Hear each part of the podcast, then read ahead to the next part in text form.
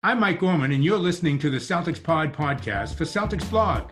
Here's your host, Adam Taylor.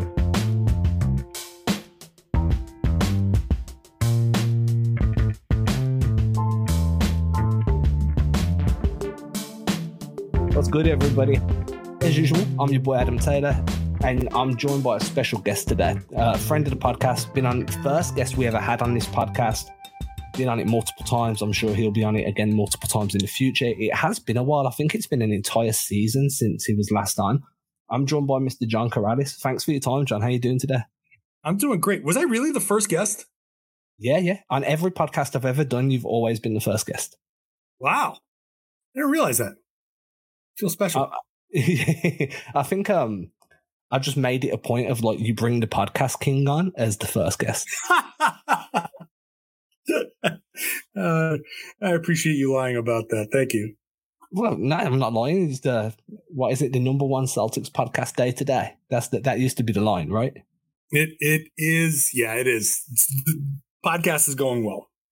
Good, good. I'm glad to hear it. And this season, you've moved away from Mass Live, been over at Boston Sports Journal, doing your thing there. I see you like sometimes you'll be posting um, Instagram stories from the sidelines, or you'll be posting a picture of you kind of like mm-hmm. chilling out before the game in the media section. So it's going well, man. Because if it wasn't, then you wouldn't be posting those pictures. Yeah, yeah, man. It's going. It's going great. It's going great. Like it, I, I feel like I'm in a a decent little groove. Um, you know, we'll we'll see how long that continues. I think sometimes like I'm comfortable enough where I feel like I can I can take some chances and take some take some risks. Once you get into a comfort zone, it's a good time to get out of your comfort zone. So um, hopefully, hopefully this upcoming season, and hopefully with the podcast, I can come up with a few different ideas and different things that will uh, maybe maybe be well received, but you know we'll find out.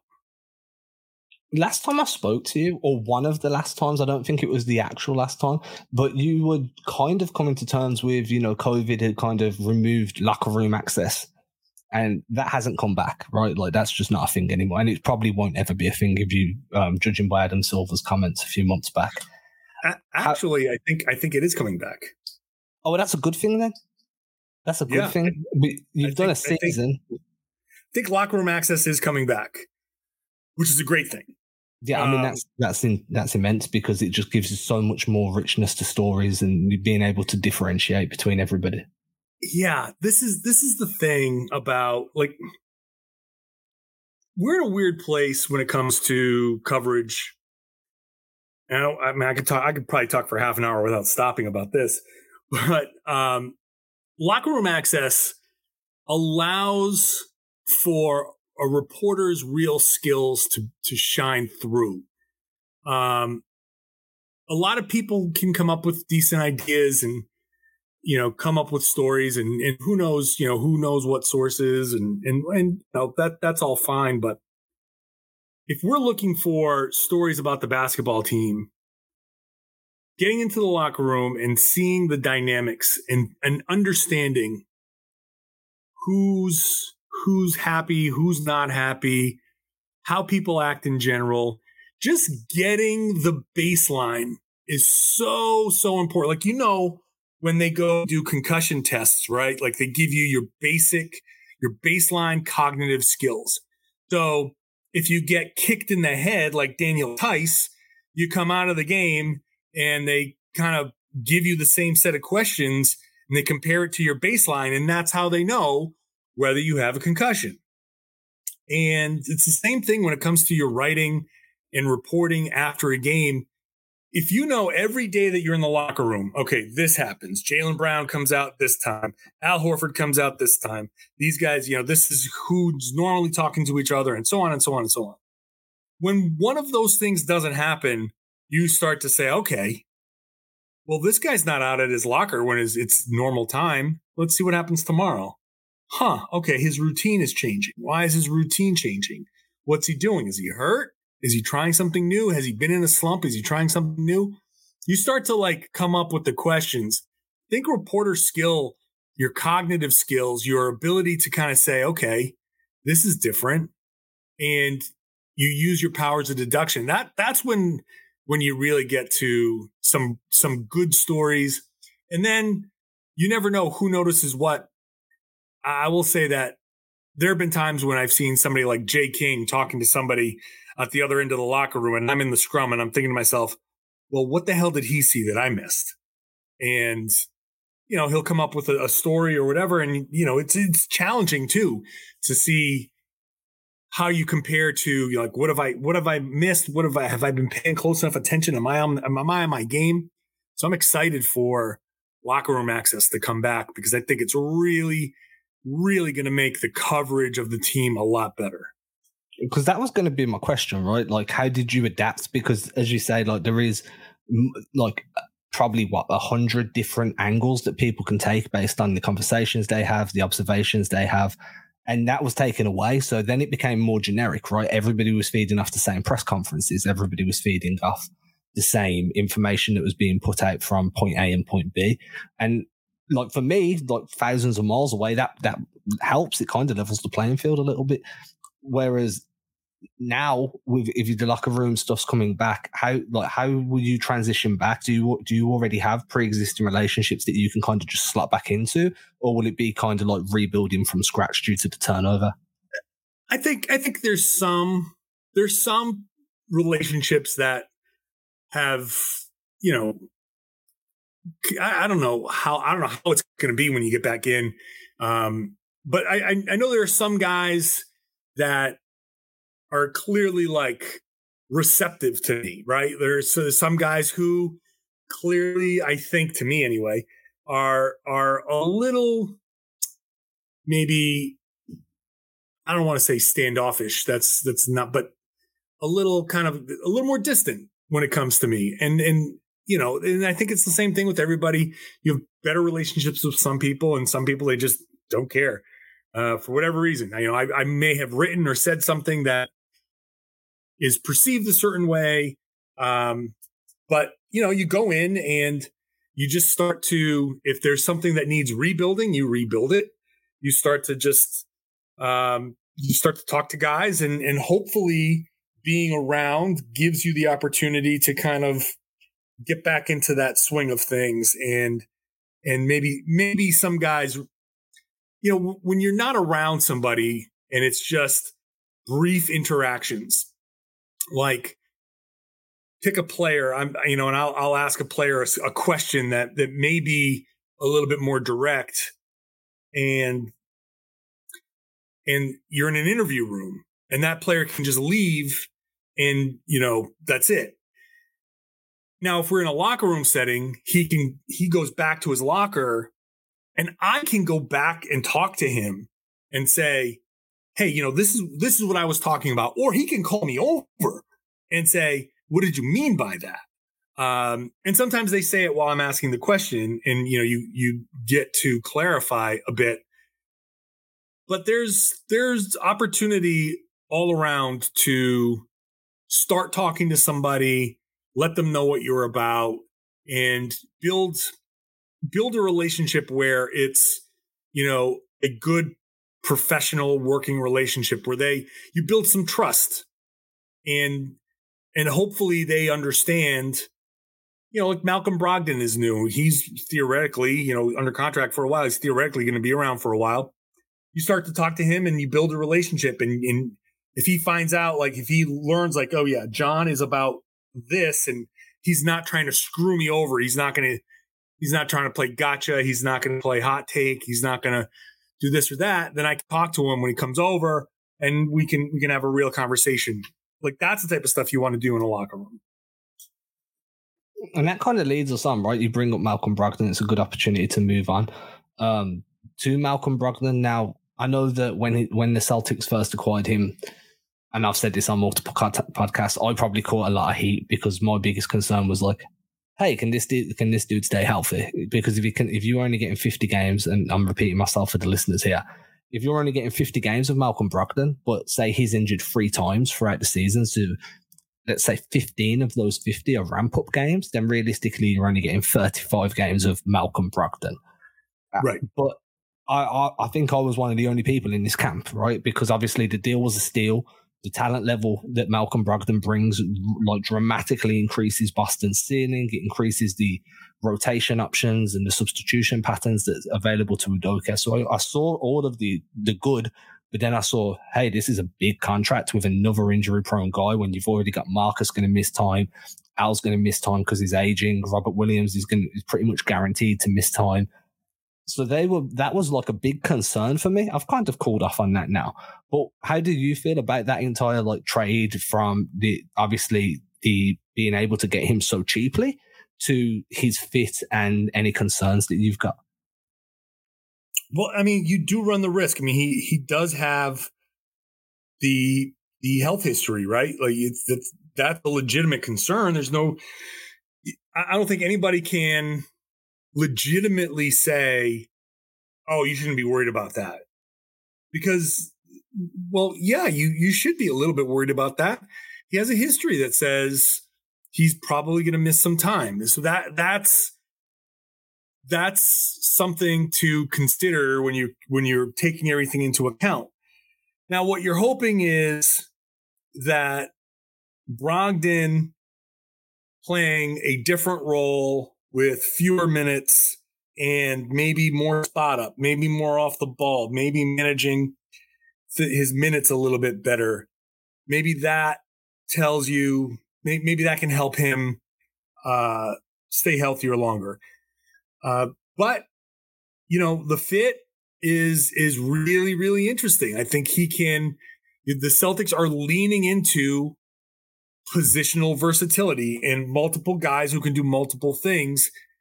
And, you know, with him, with Derrick White, with Malcolm, with uh, Marcus Smart, it does pre- present some interesting options. And I think, you know, I said this on my podcast like 10 years ago, I would have said, well, this is terrible because now you've got to trade one of your point guards because a point guard is a point guard and a shooting guard is a shooting guard. And once upon a time, calling somebody a combo guard was like an insult.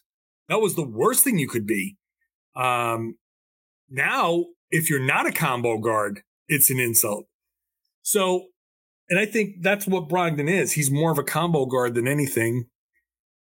And if the Celtics can stay relatively healthy, if they can maintain, you know, some reasonable health for a reasonable amount of time, then this this has a chance to be a really special basketball team. Uh, the internal development with these guys, I, I think, can be great. Uh, the additions can really, really help. Now, all of a sudden, you can start a second quarter with Jaylen Brown and Malcolm Brogdon versus Jaylen Brown and you know, you know Jaylen Brown doing all of the ball handling. You have those two guys in the backcourt with Robert Williams now that's that's three really really good players to start a second quarter, and then you're finishing the quarter with your full complement of guys. So I, I think I think this is this has the real the potential to be really really uh, a real home run for for Brad Stevens, and if for some reason it's not, uh, if the health is too big of a deal, you can say, hey, you know, what did it cost the Celtics to get him? Well, it only cost what Daniel Theis, Aaron Nesmith, three other guys that were going to get cut anyway in a first round pick that is probably going to be in the you know mid 20s that you you're taking a big swing for nothing. So I, I think it was i think it was worth it and you just got to hope that the medical staff and the change in role can keep Brogdon healthier for longer. I'm a big fan of what he brings. Like skill set wise, I think he's perfect. Size is great. Uh, I think that in an off-ball role, like that's where he flourished with Milwaukee during his early career before he went to Indiana in more of a ball dominant role. So I completely agree. Like the big swing was worth it. It was definitely a TPE without using a TPE move. So right. I think that, and I think that's kind of important to remember for a lot of people because you know you see the TPE expire and it's like, oh god, they said they were going to do X, Y, and Z, but they did just without the need of the TPE. You actually circumvented the limits on that because it was seventeen point two instead of the twenty whatever Brogdon's earning. So that makes perfect sense. I do want to pivot a little bit because I'd be remiss, it'd be negligent of me not to bring up Grant Williams the day of Grant Williams kind of dropping some funny comments on a uh, Duncan Robinson's podcast. Have you listened to that yet? I have not listened to it yet. No, I'm gonna. Uh, my my plan was to pop it on in the car after we were done. So, uh, but if let me know what what did he say? So there's, there's one there's one piece that because uh, I kind of tweeted a thread. So I'll just read this one piece, and it was a, a piece of trash talk that he said to Draymond. This was probably my favorite, and then it was when him and Draymond were drawing, he was like, instead of going at him with just like, you know, the usual, whatever, you suck, you're trash, blah, blah, blah. He's like, I went home and did research on Draymond. He was like, and I found out that when he was young, he got into a fight and he got knocked out. So the next time we were on the court, I brought up that scenario, like, hey, do you remember when you got knocked out? And Draymond basically just stopped talking to him for the rest of the game. Which I thought was brilliant. I thought like if you're going to get into a battle with somebody as vocal as Draymond Green, you have to t- kind of take an angle he hasn't experienced before, which I thought was fantastic. That's that's pretty smart. Grant's a smart kid. he knows what he's doing. Uh, I would also encourage Grant to get better at basketball, so you can back that trash talk up with real results against Draymond Green. Uh, but hey, that's that's good, solid trash talking as far as I'm concerned. So here's the thing, right? So when he was asked about his first conversation with Udoka, the one line that he said at the end of like that segment, and I don't want to ruin this for you, so I will just read the one line was "and be who I am, a dog and a leader of the team." So uh, I'm not sure that Grant is fully accepting of the fact that he still needs to improve. Like you can be a leader without being the best player on the floor, but I agree. Like you know, I think he improved dramatically from year two to year three, but I think there's another jump that he needs to take if he wants to be seen as that PJ Tucker type guy. Well, I mean, if he doesn't take that jump, he has to be one of the guys that the Celtics can count on to get better. And and if that's if that's just being a more consistent three point shooter, you know, I, I think for all of the Grant Williams three point talk, lost in that is the, um, you know, a little bit of streakiness where he would get super, super hot. You know, he finished shooting 40 something percent from three, but he'd get super, super hot and then come back down to earth a little bit and then shoot like 60 something percent and then fall back down to earth and that's that's not how you want it to be. You want you want it to be a little bit more reliable than that.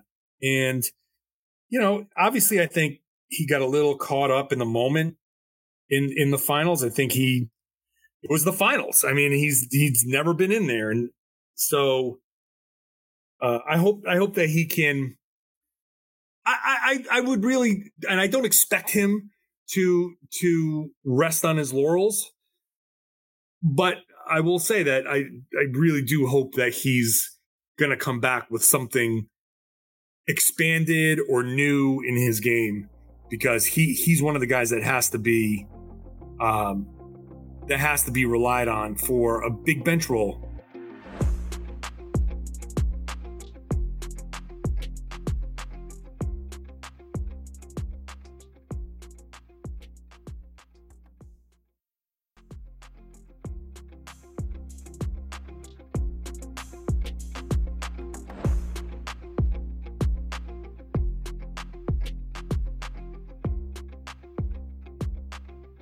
if you were looking for that improvement, where would you want it to come from? Because I know that he showed a little bit of growth in attacking closeouts out of the corner, which was probably the only thing Romeo Langford did well. And Grant kind of filled that role quite, and that's harsh from me. Seems I love Romeo, but it was Grant kind of filled that role quite well.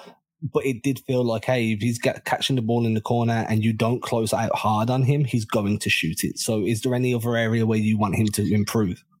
Well, yeah, I mean the the attacking the closeouts, you know, putting the ball on the floor, making the right reads, expanding his game that way. If he's going to be, like I said before, consistency on the three point shot where it just falls a little bit more often. You want him to be a little bit more dead eye rather than uh, just a tiny bit on that streaky side. Uh, and then you know, you just follow the progression. So he catches and shoots, and if he's hitting with consistency, then they're going to close out harder. So it means he's going to be he's going to have to be able to put the ball on the floor and make the right play, uh, and and play under control, right? So he's got to be able to to understand that one dribble, two dribbles, and give the ball up or go all the way to the cup. Like it's it's one or the other, not not something in between. And just just understanding, recognition, that kind of stuff. Um, that's that's going to be a huge, huge help. Just being a part of that offense that that moves and makes the next right play, and also just at the same time being staying confident in his shot because he had that one game against was it Miami where he took like 33 pointers or whatever the stupid number was um, and then he kind of got away from that like you want to see him be able to stand his ground and shoot that shot with someone bearing down on him um, so I, I just want him to just expand his game a little bit. He doesn't have to. He doesn't have to do too much. You don't want him to bring the ball up the floor. You don't want need him to do too much. Um, my my hope is that he comes back with a game that complements what the Celtics need, and that he doesn't go off and say, "Hey, I want to be a, a guy who attacks from the top of the key and ISOs and stuff like that. Like sometimes players can go off into the summer and say, I want to become this player, where the team says, we need you to become this player. And there's a little bit of a difference between the two. So I, I just hope that they're on the same page and come back with a little bit of an expanded game and a little bit more consistent game. I mean, the one thing that goes in Grant's favor is he's incredibly smart. So hopefully he recognizes that fit, uh, fitting into what a team need is more important than just developing all around and then trying to fit a square peg into a round also, hole. You also have to understand that these young guys, he's contract, he's uh, extension eligible. He's got con- contractual stuff in mind. These young guys are worried as much. And I'm not saying this about Grant specifically because I haven't talked to him about this, but um, young guys are generally very aware of their contractual status and very aware of how much money they stand to make. And so the ultimate goal of the team, like you can say, yes, I want to be a team player. I want to do whatever the team needs me to do. At the same time, if you're sitting there talking to your agent or your trainer and they say, "Hey, you could be a you could be a ten million dollar a year player with the Celtics, or you could do this and this," and maybe somebody comes along and wants to give you fourteen or fifteen, and do you want to make you know do you want four years and sixty million dollars, or do you want four years and forty million dollars? So what what are you trying to get? And that's that's just part of the calculus when young guys are are trying to improve. It's not always about exactly what the team wants. And that sounds like, well, you're you know, he's a he's a you know a bad player. He's like a uh that you know he's he's running counter to what the team needs and that's selfish and all that. But th- that this is his job and this is his life. So we just have to keep an eye on that. The, what what are the real motivations here? What's he what's he going to do? And the last thing on Grant before we move on, what would be your limit on a contract offer? So if you had to put a, like a, a hard stop, I've got it at 15. Yeah, I mean, I think I think I I'm I've settled on um Robert Williams money. So he's still like Grant is still a reserve. And I'm not going to pay him $15 million a year just yet. Um, I'm, I'm, I'm thinking four and 40 or so. Like start him at 10, you can give him the raises and it can be four, four years, $47 million or something like that. And, you know, when you factor in the raises and all of that stuff, or you can, you can say, if you want to say it's four years, and 60 million if you want to go 15 million uh, average annual value. I I could I can have that conversation, but my initial reaction would be it has to be very incentive laden for him. Like he has to play certain amount of minutes or he has to hit a certain percentage of three pointers um, or some performance goals where like okay yeah we'll give you 60 million but you've got to be like this kind of player you've got to be whatever the whatever the, the legitimate performance uh incentives that they can throw into a contract uh, i think i think his contract would need to have some incentives in there for for me to feel good about coming up to that that number I think that's probably your best bet if he wants that bigger number is to be like where you have to earn it. So no, that I, and the incentives work as well because it does kind of it. Do, I wouldn't say force, but it puts a player in a position where they have to play a specific role to hit those escalators. Yeah, that like that's it, right? You want to make sure that he's he's doing what what you want him to do. I mean, as much as he's his own player and he's going to try to you know live his own life and blah blah blah this is a team sport, and you, you, he's got to do what the team wants him to do. And he's he's he's a smart kid, so he's going to know. I'm sorry, I keep calling him a kid. It's smart. This is that's the old man thing in me. um, uh, he's he's a smart guy, and I think um, sure, like he's he's gonna he's gonna do what the Celtics want him to do. I don't expect him to to get out of control with that kind of stuff. I but yeah, there's there's and I can't even tell you off the top of my head what the escalators would be. I haven't given it a whole lot of thought, but something something that can put him make sure that it's it's more in line with the what the Celtics need him to do. And we spoke a lot about team, and I'm going to pivot away from the Celtics, but we're still going to stick on team. One of the conversations that myself, uh, Greg, and Will, the other two co-hosts of this show, have, and it's usually off air. We have spoke about it briefly on air is, and I think we've tweeted it, you and a few other people about it before, is a potential Celtics media free on free tournament. Uh, just just for fun, right? Obviously, we, if you want to allow the ex players, the actual ex pros to play, I know you're an ex pro, uh, ex Celtics will say to play them fine. Then obviously everyone else is going to lose. But if you had to choose, and this is kind of to round out the show, if you had to choose a, a five man lineup made up of Celtics media, not including ex Celtics players, who are you running with?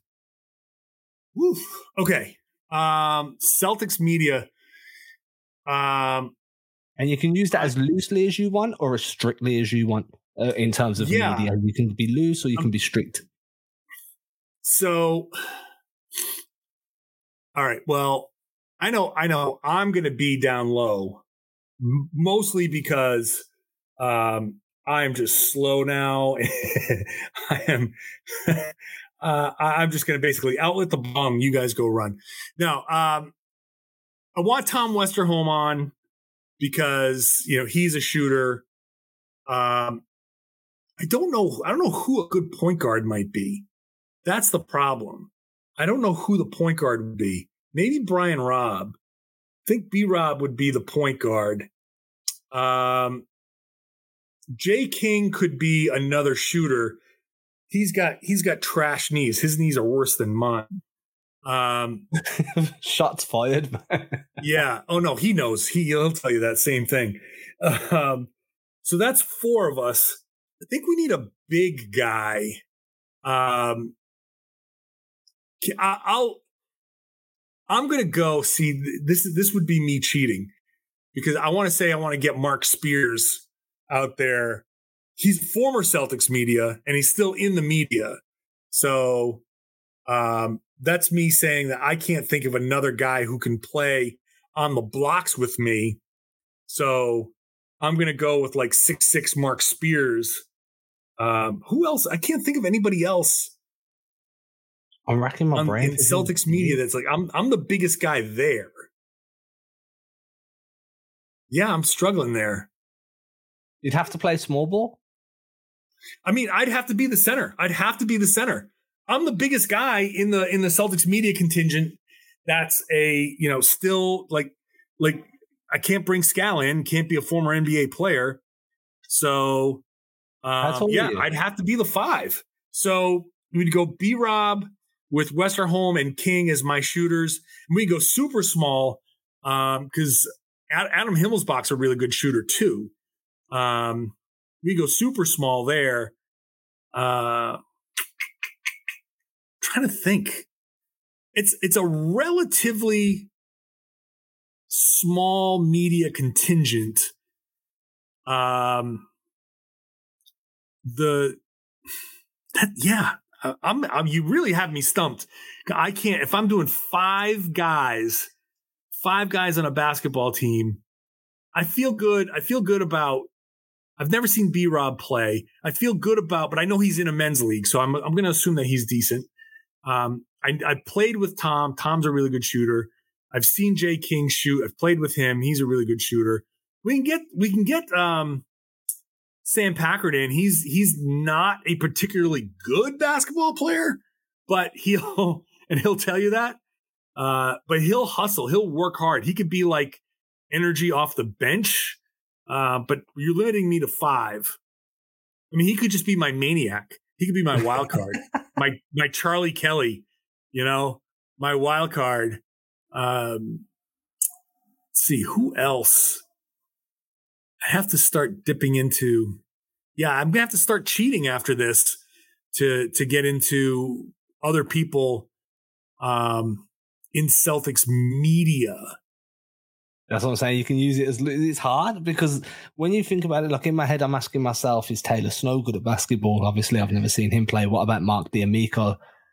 And then you, Mark, as you said, Mark, we play. We had we had a we had the one media game before COVID, and Mark Mark was okay. Taylor was okay. Like there, everybody everybody who's out there. I mean, I think generally speaking, if you're covering the team, you're um you've probably played some basketball because you love the game. So everybody who's um, out there has played some um, at some level. So it's it's okay. It's it's okay. Um, I, I think most people are okay, but I'm forgetting. I'm no. I know I'm forgetting somebody. I'm gonna get somebody's gonna tweet at me. I'm gonna be like, ah, crap. Sorry. And what if it went to a free on free tournament? To say there was like a broad spectrum, so people that you know work for that are on Celtics blogs, you've got the people over at Hardwood Houdini, whoever. We just open it up to the masses. Sure. If you if you cover the Celtics, free on free tournament, just for bragging rights. Who are the two guys that you're running that with? Oh well, I mean, on a three on three tournament, I'm I'm so I'm always picking Westerholm first because he's he's young and he's a he's a really good shooter and he'll he, when he gets hot, forget it. Um, and I'll I'll go Jay King. Like it's I'll go with me with me Westerholm and Jay King. We'll take anybody on three on three. Um, I mean, I joke around with Jay King. We always talk about maybe playing each other one on one. I'm way too old and fat to be doing that now, but uh, I, I feel very very good if I'm out there three on three with me, Westerholm, and and Jay Westerholm can do all the cutting, um, and then running all the way through, uh, you know, on a fake pass, hit Jay, then Westerholm curls around. I can use it. I can kind of hip check, illegal screen somebody, and get Westerholm open. I feel good about that. A three on three tournament, I feel I feel great. Um, yeah, and if I in fact, I, I would challenge. I would challenge anybody, any other team's media contingent. You put me, Westerholm, and Jay King out there, I would take on any other NBA cities beat writers in a three on three tournament. I'd, I'd, pay to see this. I'd, I'd, fly to wherever it was taking place.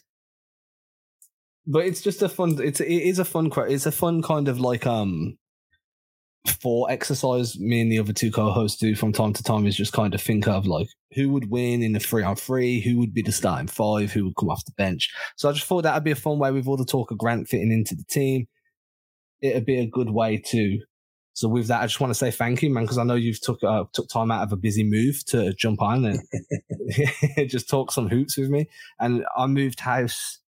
When was it? So it was last September. So and that was absolutely insane. So yeah. I, I, feel your pain, man. I really do feel your pain. Uh, thank you very much. I'm out there painting rooms one by one. So uh, I really do thank you so much uh, for having me on and got to get back to work now. awesome. Well, everybody, if you've been listening, if you don't know where to find John, then I honestly don't know what you do to consume Celtics media on the morning drive. uh, catch him over at Locked On Celtics. Catch him over. It's just at John Karalis now, right? You changed that. John underscore Karalis. Yep. And then, so you've got at John underscore Karalis. Reds Army's John is now gone. And then at Locked on Celtics. John, man, it's always a pleasure. I really look forward to having you on the show. So uh, thank you very much for taking the time, buddy. Appreciate it, man. Thank you. Ain't disrespecting you haters. I ain't sweating your opinion. Y'all been testing my patience. Never did it for a check. I've been impressed with the Just rather be creative than stressing my wages. Ageless. Every time I lay a verse down, one play at a time. Keep it moving like a first down. And at the end of the day, I can say that I made this. MJ never made it to the majors. Still, he chased greatness. Expected that he might fail. And I might too. I might never get to pop champagne. Celebrating with the crew. This ain't everything I am. It's something that I do.